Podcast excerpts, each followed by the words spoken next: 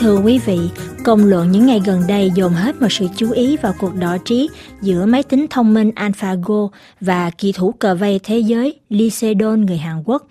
Sự kiện cho thấy lĩnh vực nghiên cứu trí thông minh nhân tạo đã có những bước đột phá lớn, hy vọng mở ra nhiều ứng dụng mới phục vụ cho lợi ích con người. Nhưng bên cạnh đó cũng có nhiều mối lo ngại cho rằng một ngày nào đó máy tính sẽ vượt lên trên và điều khiển cuộc sống nhân loại.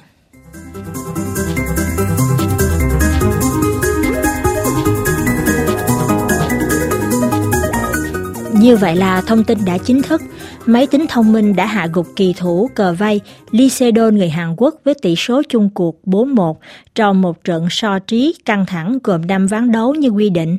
Trận so tài đã được công luận và nhất là giới chuyên môn theo dõi xích sao, bởi vì phải đợi đến 19 năm sau, ngày kiện tướng thế giới cờ vua Gary Kasparov bị máy tính Deep Blue của IBM đánh bại trong một trận đấu 6 ván thế giới mới lại được tận mắt chứng kiến tiến bộ mới của lĩnh vực nghiên cứu trí thông minh nhân tạo trong ngành công nghệ tin học.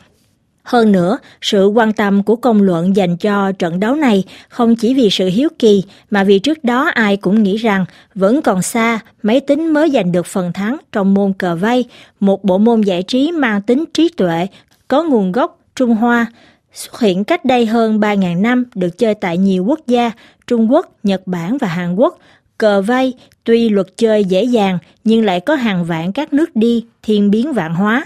Do đó môn cờ này được cho là sẽ rất khó để mà lập trình. Chính vì thế, ngay sau khi ván đấu thứ ba kết thúc với phần thắng nghiêng về AlphaGo, ông Demis Hassabis đã phải thốt lên rằng, xin trích, thật tình mà nói, chúng tôi cảm thấy sững sờ. Tôi muốn nhắc lại là mục tiêu của chúng tôi, theo nghĩa rộng, là chúng tôi đến đối đầu với Lycedon là để học hỏi từ anh ấy và muốn biết xem phần mềm của chúng tôi có khả năng đến đâu.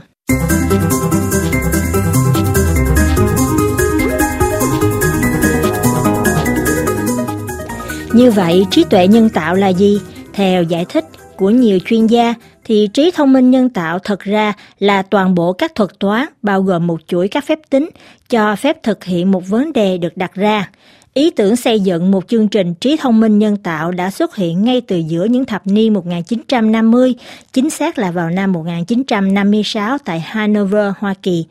Theo quan điểm của các nhà sáng lập bộ môn này lúc bấy giờ, thì máy móc có thể bắt chước hay mô phỏng một mặt nào đó, của con người và đến lúc nào đó có thể bằng cả trí thông minh của nhân loại.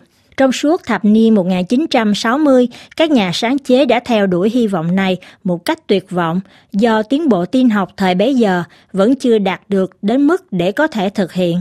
Mọi việc bắt đầu có những tiến triển từ năm 1985 với sự phát triển của ngành robot học mà Nhật Bản là quốc gia đi đầu. Thế nhưng làn sóng phấn khích đó cũng thật là ngắn ngủi. Robot thời đó chỉ phục vụ cho các thế giới công nghiệp mà chưa có một chỗ đứng trong gia đình. Niềm hy vọng về trí thông minh nhân tạo thật sự hồi sinh sau trận đấu lịch sử giữa kiện tướng cờ vua Gary Kasparov với máy tính Deep Blue của IBM năm 1997. Để rồi từ đó, trí thông minh nhân tạo viết tắt là AI đã dần dần xuất hiện, len lỏi vào cuộc sống con người. Ban đầu chỉ ở dạng thấp, tức chỉ dùng để giải quyết một vấn đề đưa ra. Dạng sơ khởi này cho phép máy tính độc lập hơn và có khả năng tự học. Đây cũng chính là những dạng trí thông minh nhân tạo mà chúng ta sử dụng hàng ngày như công cụ dò tìm của Google hay đối thoại với các nhân viên tư vấn ảo trên các trang mạng Amazon, Netflix, YouTube, vân vân. Dạng thông minh đơn giản đó cũng đã được thiết kế cho một số loại robot sử dụng trong các bệnh viện, các phần mềm dịch thuật hay một số trò chơi video tương ứng.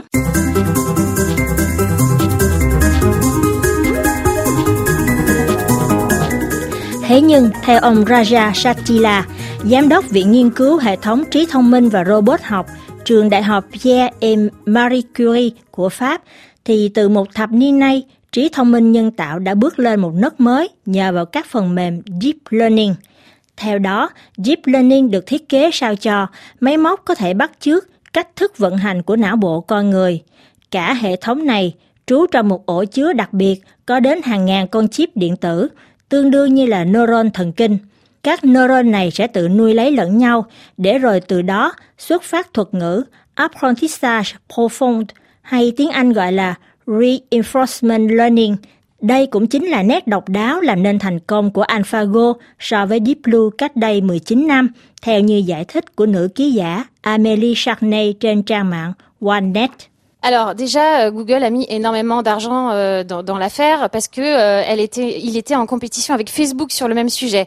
Et là, Facebook s'est fait complètement. Tính độc đáo của AlphaGo nằm ở các thuật toán. Ở đây có ba điểm khác nhau, tức là ba phương pháp. Một phương pháp cổ điển mà ta thường thấy ở điện thoại thông minh để nhận dạng giọng nói hay như nhận biết hình ảnh. Phương pháp này được gọi là Deep Learning, tạm hiểu là học hỏi sâu. Đó là những thuật toán đơn giản để giúp cho máy tính ít nhiều tự học một mình, cũng giống như là dạy cho một đứa trẻ học bảng chữ cái. Người lập trình sẽ đưa ra những con chữ để giúp cho máy tính tự nhận dạng nó như chữ A hay là B. Thế nhưng, sự độc đáo của AlphaGo ở đây không chỉ sử dụng Deep Learning mà còn kết hợp với một phương pháp khác đòi hỏi nhiều thời gian hơn để thực hiện. Đó là Reinforcement Learning. Với phương pháp này, máy tính sẽ tự đối đầu với chính các biến thể khác nhau của nó. Sự tiến bộ của máy tính sẽ không bao giờ ngừng, càng tự đối đầu, máy tính càng tự hoàn thiện. Ngoài việc kết hợp hai phương pháp trên, AlphaGo còn sử dụng đến một phương pháp khác, cổ điển hơn, khá nổi tiếng với tên gọi là Monte Carlo. Theo đó, các máy được yêu cầu chơi phần cuối của ván cờ với mục đích là cố gắng dự đoán các nước đi. Để có được kết quả này, những người lập trình đã dạy cho máy tính học thuộc lòng tất cả các nước đi từ các kỳ thủ trên thế giới. Nhờ vào kho dữ liệu khủng này, máy tính có thể dự đoán trước đến 56% các tổ hợp. ils ont rentré en fait tous ces coups euh, des, des meilleurs joueurs du monde et grâce simplement à ça, ils peuvent prévoir 56% des combinaisons.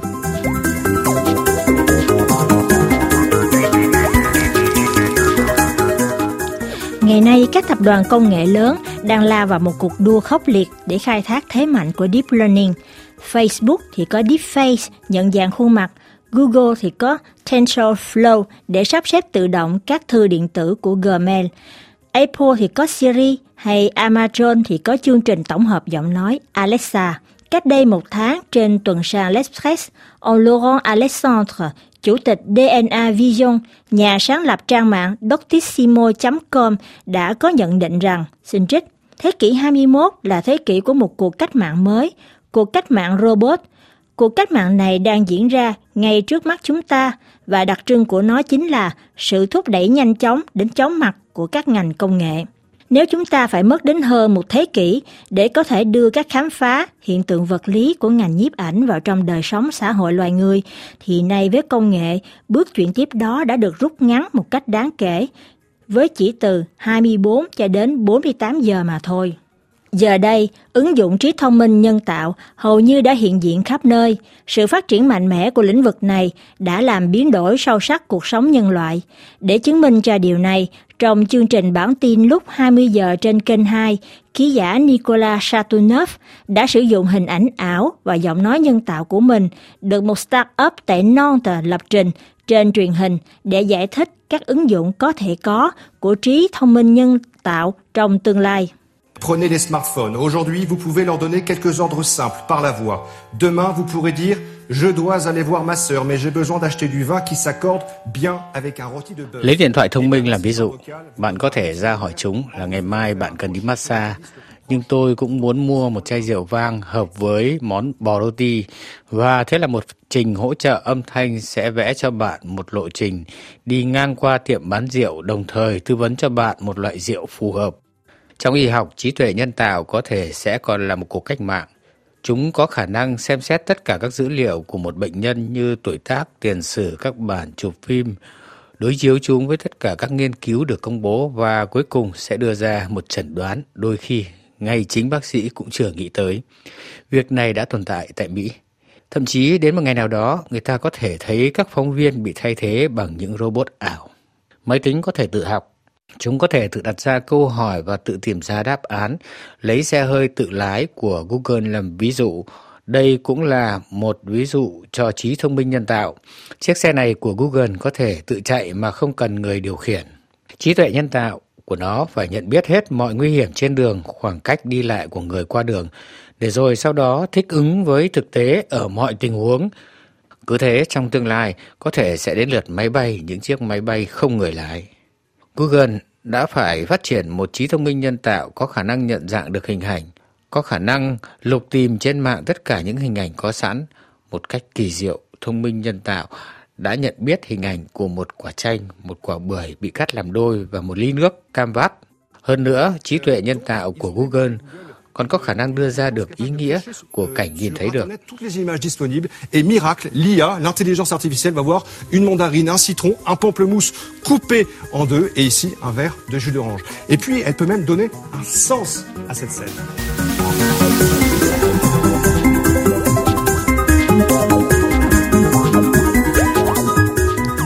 Với thắng lợi mới trong trận đấu cờ vây vừa diễn ra, thì rõ ràng chiến lược mới của ngành tin học với hệ thống trí thông minh nhân tạo gồm 3 tầng, mạng neuron thần kinh nhân tạo, machine learning và deep learning đã cho thấy một hiệu quả thật sự đáng gờm. Sự hội tụ giữa ngành khoa học não bộ và tin học chỉ có thể diễn ra với một điều kiện, đó là phải hiểu rõ cách thức vận hành não bộ con người. Nhật báo Le Monde ngay sau trận so trí giữa AlphaGo và Lycedon kết thúc hôm nay trong một bài viết đăng trên trang mạng có tiết lộ thông tin. Trước khi thành lập DeepMind, một nhánh của tập đoàn Google, Demis Hassabis đã từng tốt nghiệp luận án tiến sĩ về ngành khoa học thần kinh viễn cảnh một ngày nào đó, máy tính sẽ sở hữu một trí thông minh nhân tạo mạnh mẽ và có thể điều khiển chúng ta là hãy còn xa. Một trí thông minh nhân tạo mà chúng có khả năng thể hiện những hành vi thông minh, chứng tỏ một sự nhận thức về bản thân, biểu lộ tình cảm và có một sự hiểu biết về lý trí của mình từ đây cho đến năm 2050 vẫn là điều chưa thể. Do bởi, chúng vẫn còn thiếu khả năng học mà không cần sự giám sát, một mảnh ghép quan trọng trong quá trình kiến tạo trí thông minh nhân tạo, theo như nhận định của ông Jean Lecan, người Pháp, một trong những người đã sáng tạo ra lập trình Deep Learning làm việc cho hãng Facebook, đang cạnh tranh với Jeffrey Hinton tại Google. on en est très loin, on en est très très loin. On est plusieurs décennies euh, euh, dans le futur, peut-être euh, on aura des machines dont l'intelligence euh, dépassera l'humain dans, dans tous les domaines. Pour l'instant, điều đó hay còn xa, còn xa lắm. Có thể trong tương lai chúng ta sẽ có những thứ máy móc mà trí tuệ nhân tạo của chúng vượt qua con người trong mọi lĩnh vực. Hiện tại chúng ta chỉ có những loại máy có trí tuệ nhân tạo hơn cả con người, nhưng chỉ trong những lĩnh vực đặc thù Chẳng hạn như chúng có thể xuống đường đến tiệm mua một món đồ chơi hay như một cái máy có thể hạ gục bạn trong một ván cờ vua hay như lúc này là cờ vây. Nói tóm lại là trong những lĩnh vực chuyên biệt hay như sắp tới bạn sẽ có cả xe tự lái, điều khiển xe còn tốt hơn cả bạn nữa. Chúng rất chuyên biệt, theo nghĩa là chúng chưa có được trí thông minh tổng quát như con người. Hiện tại chúng tôi vẫn còn thiếu một mảnh ghép quan trọng nhiều khái niệm vẫn chưa được phát triển mà chúng tôi gọi là học mà không cần sự giám sát. On est encore très très loin de ça. En fait, il nous manque des pièces essentielles, des, des concepts qu'on n'a pas encore développés, euh, comme ce qu'on appelle l'apprentissage non supervisé.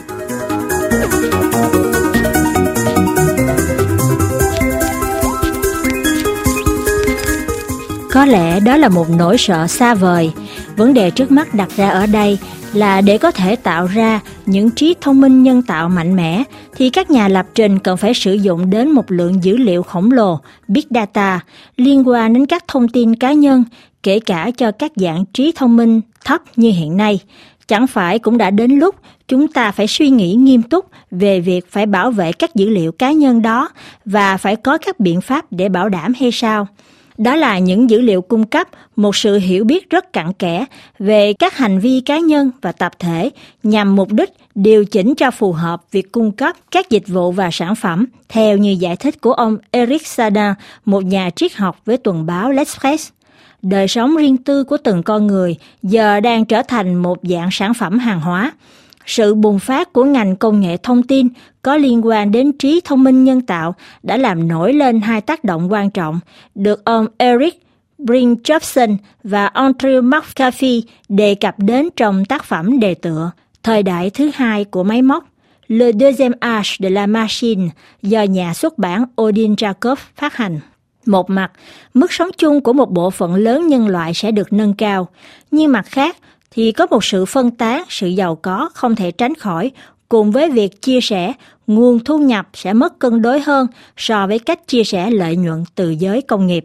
Người ta đã quá chú trọng đến chuyện máy móc sẽ bắt chước chúng ta như thế nào, mà đáng lý ra ngược lại chúng ta phải tự hỏi là chúng đã làm thay đổi cách ứng xử của chúng ta ra sao và điều đó có đi theo đúng hướng hay không, theo như lời phê phán của một nhà bình luận, ông Alexei Rambon. Cuộc chinh phục của AlphaGo đã làm dấy lên một mối lo sợ về siêu trí thông minh nhân tạo. Tuy rằng kịch bản đó hiện nay đã bị nhà sáng lập DeepMind loại trừ hay như khẳng định của Jan LeCun, nhưng nhiều câu hỏi cũng được đặt ra. Chuyện gì sẽ xảy ra nếu như người ta dạy cho máy móc học cách để đánh lừa, thống trị và vượt qua cả con người? Thế giới sẽ ra sao khi người ta dạy cho nó học cách giấu giếm các ý định, triển khai các chiến lược hung hăng và điều khiển như trận cờ vây cho thấy. Nếu như thế, liệu có nên cấm Google Alpha hay không? Đó là lo lắng của Nhật báo Le Monde.